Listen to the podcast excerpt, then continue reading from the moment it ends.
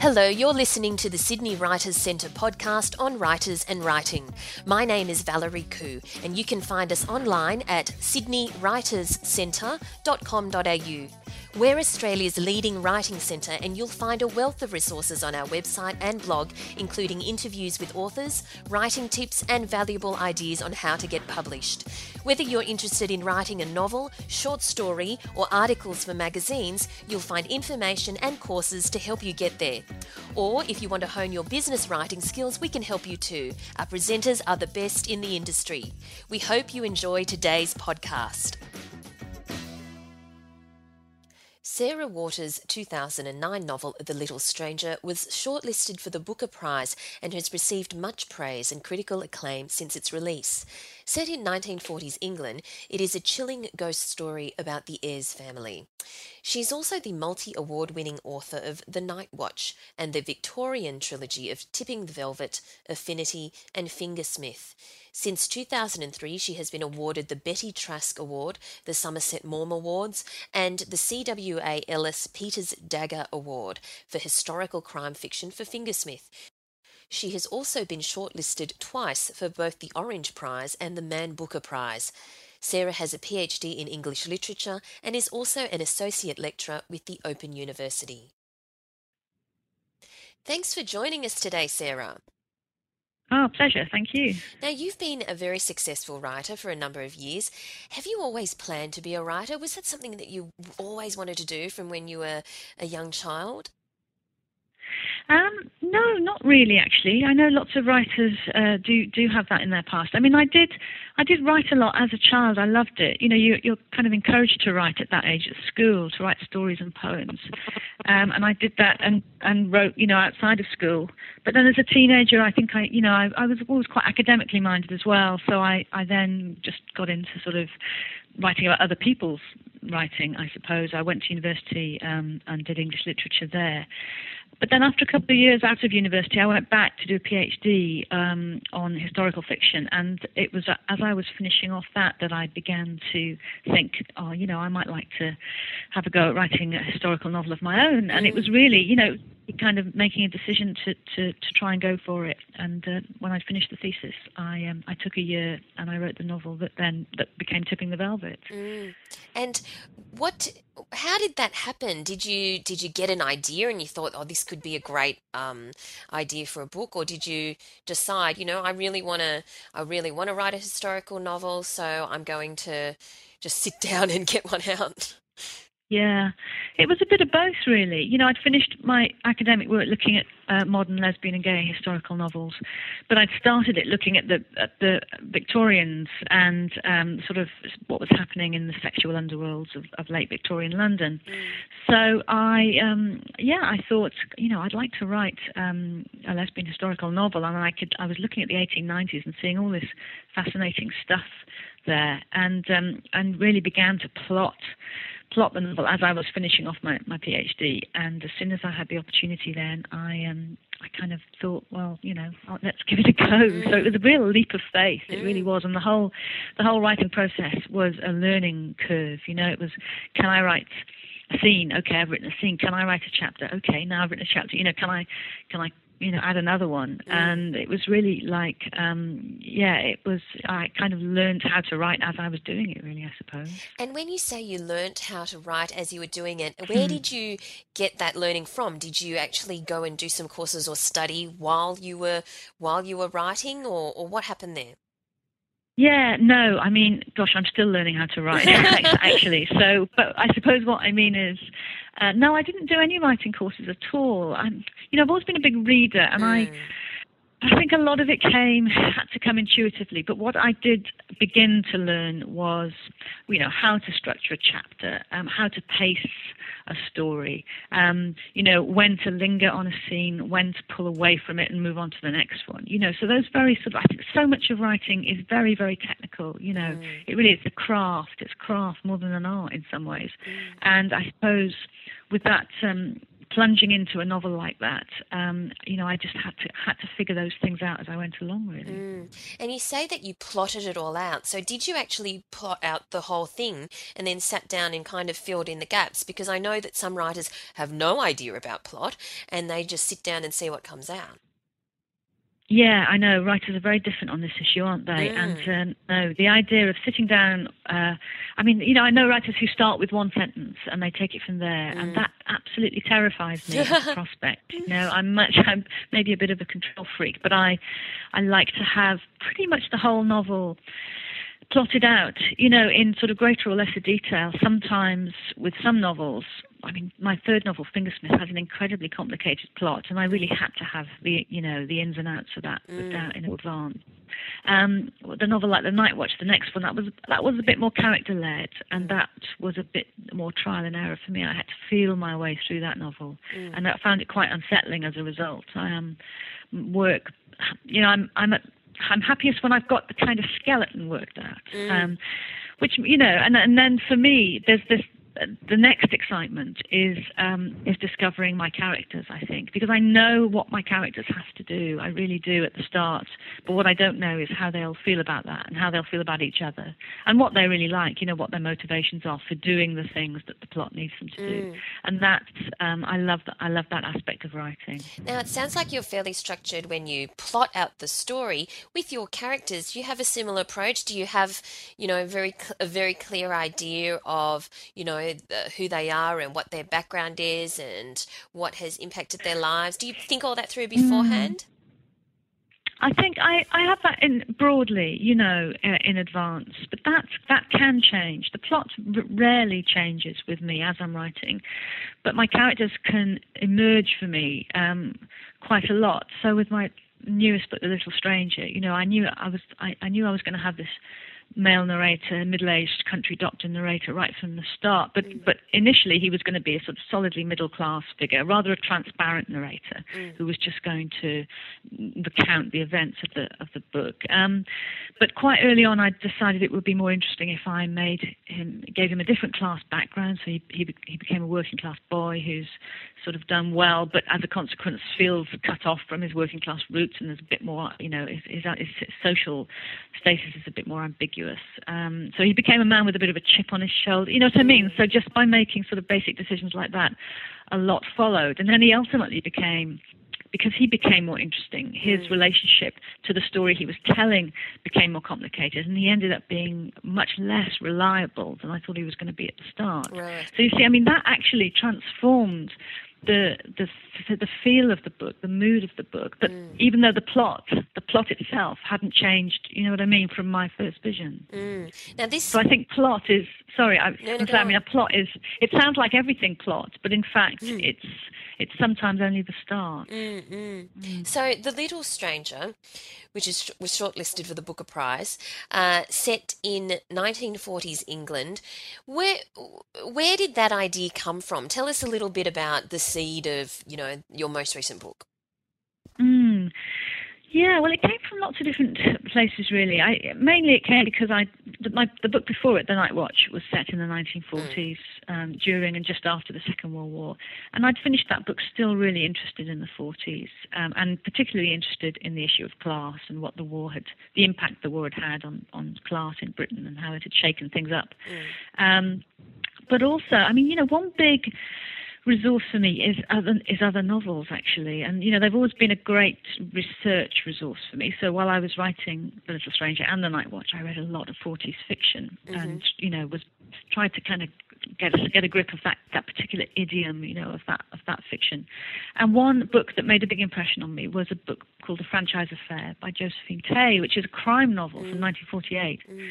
Really fascinating. She was a great storyteller, Josephine Tey, Mm. but she was very conservative too, and it's a, this very conservative depiction of a working class girl and how she wrecks really the sort of middle class uh, middle class life lives of two women. Mm. And um, I thought, wow, you know what an interesting story and how it how well it encapsulates some of the issues at the time. But I and I, I kind of wanted to retell it, you know, in, in a way that was fairer to its working class protagonist, Mm. and that's what I yeah. But then then um, I decided to that maybe a novel of the supernatural would be an interesting way to explore the class Mm. tensions of the time. So that that first the first vision I had of you know of taking on kind of Tey's uh, story and doing something with it quite quickly morphed into something else. So I ended up with using the same kind of cultural landscape as Tey's Mm. novel uses, um, but finding uh, you know different different ways to address the issues of the time. So your first three books, Tipping the Velvet, Affinity, and Fingersmith, were um, a Victorian trilogy, and then The Night mm-hmm. Watch and The Little Stranger were set in the 40s. Is there a pattern here? Does that mean the next book is in the 40s? I I thought myself it would be quite nice if that were the case. You know, the sort of, sort of neatness. Yes. I mean, the first three novels aren't a trilogy in any sense, but they, Well, they- yes. th- for me there was a kind of logical progression. You know, from one Mm-hmm. to the other, and there's a sort of completeness Mm. to those three. Um, and it would have been nice if I could replicate that with the 40s. But actually, I felt I I did consider it, but I I felt that I'd slightly exhausted something in myself. Right. Uh, you know, i- i- my own relationship with the 40s. I didn't know what I could bring that was new to the decade um, if I, if I stayed there. So in fact, I think I'm going to move slightly backwards uh, into the interwar years. I'm looking at the 20s Oh. and the 30s at the moment. Okay. Yeah, which is fascinating. I mean, I've always, I've often done this backwards thing. You know, with the Victorian novels, I started in the 1890s, then I moved backwards into the 70s and the 60s. Um, so it's, it's, it's always seems quite kind of natural to me to, you know, to look at, at one period, but then actually to think about, okay, well, where did that come from? You know, what was producing that? So now it's really fascinating going back to the 20s and seeing things being put in place that would then become big issues, you know, in the war and the post-war period. Mm. Now, writing historical fiction obviously involves a lot of research. Uh, do you typically do all the uh, the great bulk of the research first that you think that you need to, and then sit down and write, or do you write and kind of research as you go along? How, how, what's your process there? Yeah. Again, it's a bit of both. It really is. I um, usually, you know, I usually go to a period with the broadest sense of the sort of story I might tell um, and the sort of characters I might want to write about. And that kind of guides my research to a certain extent. Um, but I, at that point, I do need to do, you know, quite broad research too. So I'll I usually spend the first three or, or more months just doing just reading about a period, beginning to read the novels from that period to get a feel for the language and the, you know the, the vocabulary of the time. Um, but then as I'm doing that, um, somehow, and it just sometimes does feel like a bit of a mystery how this happens, but somehow my own you know my own plot and my own characters they kind of emerge for me out, out, out of the, the mists of the research like that. And then I get to a point where I really want to stop. I want to close the books and get on with my own novel, you know. And, mm. and I suppose it's what it is, I think, is you get to a point where, course, you don't know everything about a period, but you know enough to be able to make start making educated guesses about the bits you don't know. You know, that's a crucial point where you you suddenly get a kind of confidence in talking about the period. Um, but then, um, I you know I carry on researching the whole time. I mean, for me, you know, if I I often get I've had enough of writing at say four o'clock in the afternoon. Well, I can turn the computer off, but I can carry on working, you know, by reading, mm. um, or or in the case of my last books, you know, watching a 40s film or something. And this is mm. all, research, you know, important research for me. So for me, researching and writing are very complementary activities, mm. and I'll just I keep on researching for the whole life of a book, um, you know, right till the very end. Now, you've been quite prolific, really, as a writer.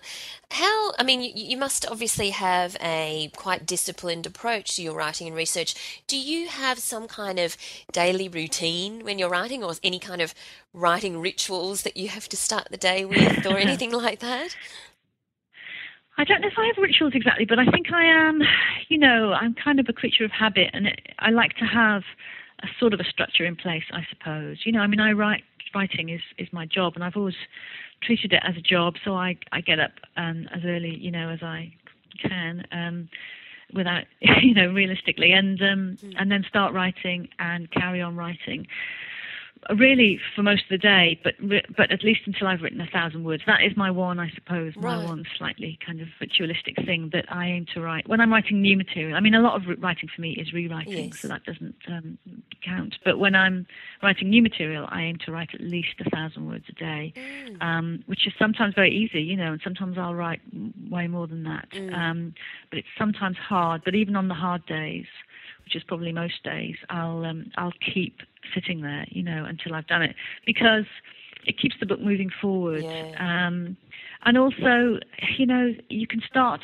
a, a day's work and it just looks the most unpromising kind of day. And sometimes one, even one small idea can emerge, you know, in those thousand words. Mm-hmm. So, you know, 950 of those words might be awful, but but there might be 50 in there that um, that uh, you know have just got something to them. Mm. Um, so it's that old thing about. I mean, if I sat around waiting for inspiration, you know, to strike, I would probably never write at all. It's for me, it's you have to kind of do the work in order to find those moments of inspiration. Mm, Now, as an author, you have won many awards, and like the list seems to just go on: the Betty Trask Award, the Somerset Maugham Award, the CWA Ellis Peters Dagger Award, the Orange, and the shortlisted for the Orange and the. Oh well, I haven't. Yes, I haven't won the Orange. so, but the thing is, when when you you get to a stage where you you've got so many awards, do you feel this?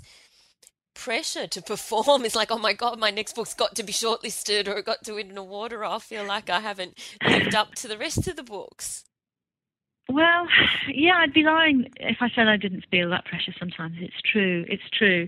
Um, and yeah, I mean, you know, most of the time when you're working on a book, you're working, it's just you and the book. And you can, I find, um, that you can kind of shrug off those concerns mm. from you know in your day-to-day writing life.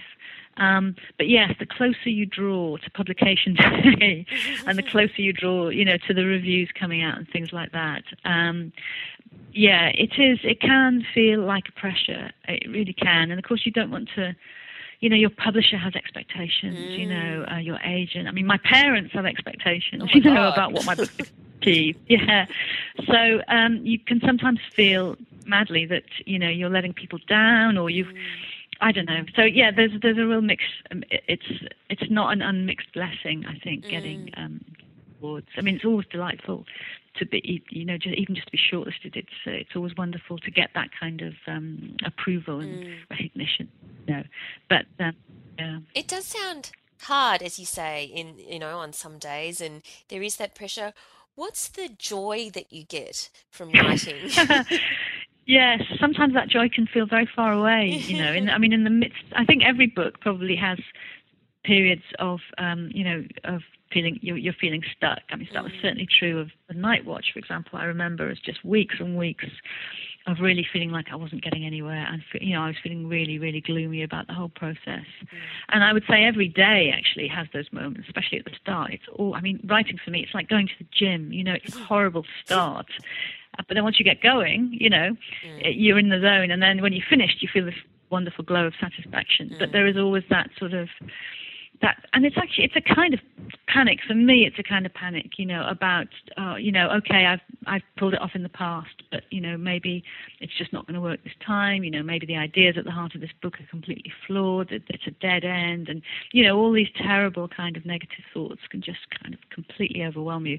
So sorry I've, to get, a, get back to your question where's the joy? Yes where is the joy? Well i think the joy is when you break through those those phases you know um, or just that moment in the day when you do have the one small good idea that you you know is good and mm. you know is helping the book and moving the book forward and bringing the book into focus for you.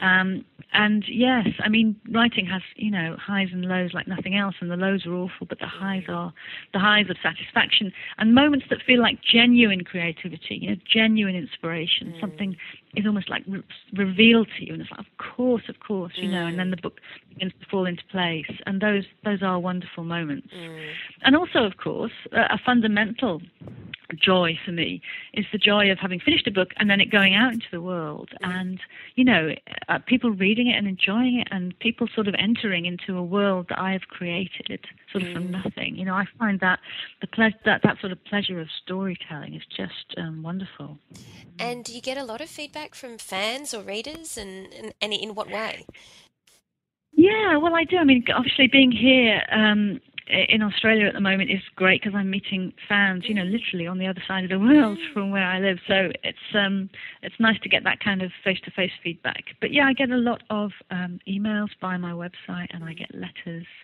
Um, or I just, you know, sometimes people stop me in the street and tell me they like my books. You know, it's it's really great. I love that um, contact yeah, I love mm. that. And there's there are some lesbian themes in your books, and and some people categorize you as a lesbian writer. How do you feel about that? Mm.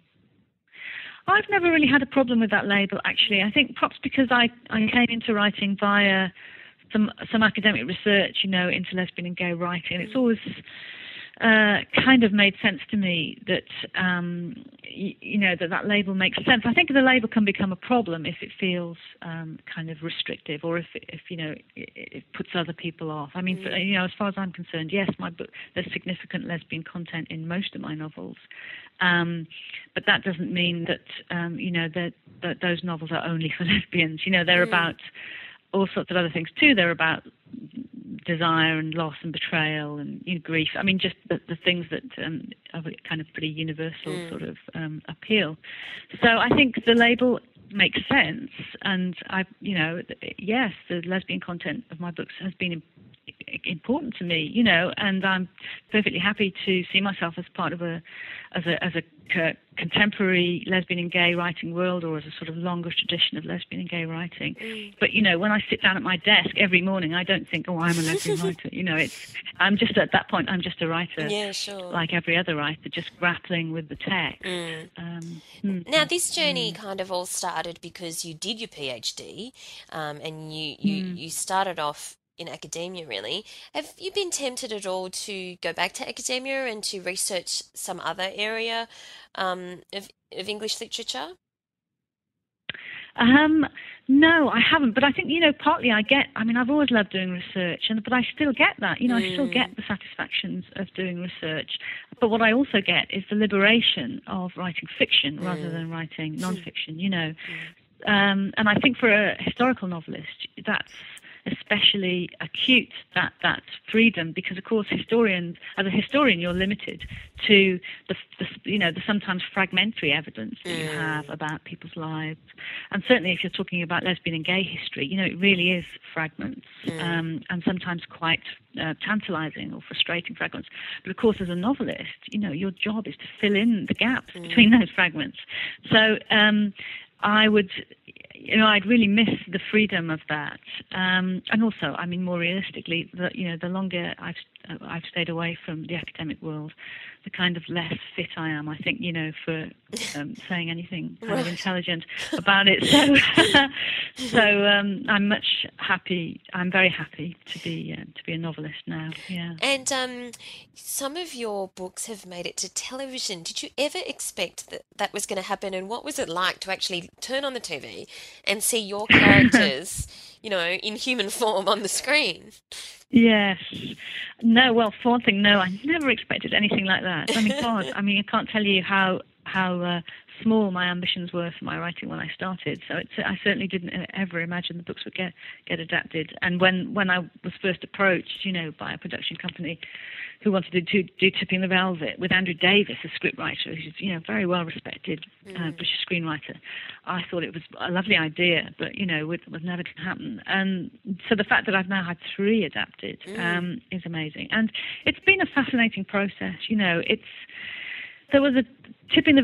Well, my first one was tremendously exciting because it was the first adaptation, and also because it was still at a time when TV. Um, I mean, TV watching has become a lot more kind of fragmented now. You know, we all mm. kind of watch DVDs or we mm. tape things. Mm. But I, you know, in 2002, it was. I think it was still enough of a time when you know, something was on t- on BBC Two at nine o'clock, and you, you knew that across the country a lot of people were sitting down to watch it, mm. and there'd been a lot of advance publicity for Tipping the Velvet on, on TV, and it was a real little TV event in the UK. It was mm. it was really exciting. Mm. Although of course I had been, um, you know, I'd seen. I'd, uh, my exposure to it, it wasn't like I sat down and turned on the telly along with everybody else. You know, that was my mm. first glimpse of it all. I'd seen, well, I'd been on set, you know, and watched bits of the acting, and I'd met the cast, and I'd seen the rushes, and mm. so uh, it was a gradual exposure to it, really. But yeah, there were moments that felt like it was just as I'd imagined it. You know, some of the musical wow. scenes were exactly as I'd imagined them, and that was that was a little bit spooky, I must admit. Mm. Now, on a practical level, you said that when you started off after your PhD, you decided to devote a year to to writing mm. your first novel, which became Tipping the Velvet. So, on a practical level, how did you afford that? Oh, well, that's the thing. You see, I was used to having no money because right. I'd been a student for several years. I, I, I, don't have kids, so I didn't have that problem. I um, and more crucially, because I'd finished um, a period of research, I was eligible to claim unemployment benefits. Right. So, um, you know, I sort of unofficially um, was being supported by the state, mm-hmm. I guess. So, but I mean, the main thing is, I, uh, I I was young enough still, you know, that I could kind of coast along yeah, without much money. So I know, yeah, yeah, it's a it's an it's a real issue for people. Yeah. You know, if you're going to devote the time you need to devote to writing fiction, yeah. um, you do need to have to support yourself somehow, and it is a real issue. Yeah. Well, it was obviously worth it, and it's been freakishly successful, which is great. Now, you you you you are working on, you know, exploring the 1920s, it sounds like, for your next novel. So, but t- mm-hmm. take us fast forward us, say, 10 years, and can you paint oh, wow. a picture of what you think you'll be doing then? Like how many novels will you have written, one a year? it's really interesting looking forward. You know, um, I think every writer probably gets to a point where they where they think, you know, they're kind of counting the years ahead of them and knowing how long it takes them to write a book and knowing how much energy it takes to write a book and wondering slightly how many books they've got left inside them. So, I mean, me, I write a book.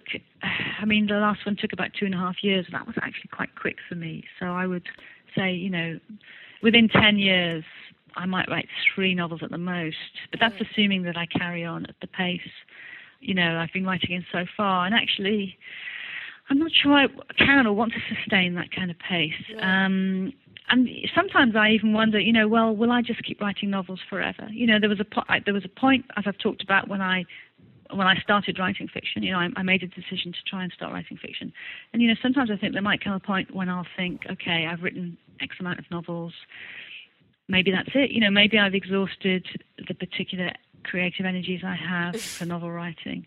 Um, I just don't know, to be honest. I don't know. Um, and of course, things depend on how, your career and how you're perceived, yes. and that's a bit imponderable. But I would like to think you know, I'm about to start a new book. I can sort of see the vague outline of of, of one or two after that. So um, right. that's as far as I really want to look at the moment. Yeah. Okay. And finally, for people who are listening, who, you know, um, are in that situation that you were in all those years ago when you were not published and um, where the, it was just an idea to be a novelist. What's your advice to them? Well, I think if anybody has you know, an ambition to write, but they're kind of unsure about whether or not to do it, you know, I would say go for it. I mean, that's, you know, it's exactly what I did. I, I had an idea for a novel, um, and I, I gave myself, I suppose, I gave myself the opportunity to do it. I think you do have to be not exactly selfish, but I think you do. I mean, to be a bit kind of new agey about it, you have to give yourself the gift, you know, mm. of, of of that. But at the same time, of course, it takes a lot of um, work, and it's quite it's a very lonely life being a writer, mm. especially when you start off. Um, it's very solitary. Um, but I think if you want to do it, you know, do it. You're the only person who can do it. That's the thing. You've got to uh, allow yourself to do it, but you've also got to just kind of get on with it as well. I think, and then maybe worry about agents and publishers, you know, a bit further down the line when you've actually got something. Mm. Yeah. Wonderful. Mm. And on that note, thank you very much for your time today, Sarah. Our pleasure. Thank you. You've been listening to the Sydney Writers Centre podcast on writers and writing. My name's Valerie Khoo. You can find us online, including details about our courses, seminars, and online learning, as well as information on our regular competitions where you can win books, movie tickets, and literary experiences at www.sydneywriterscentre.com.au or visit me on my personal website www.valeriekhoo.com. That's Valerie Khoo, K H O O.com. Thank you for listening.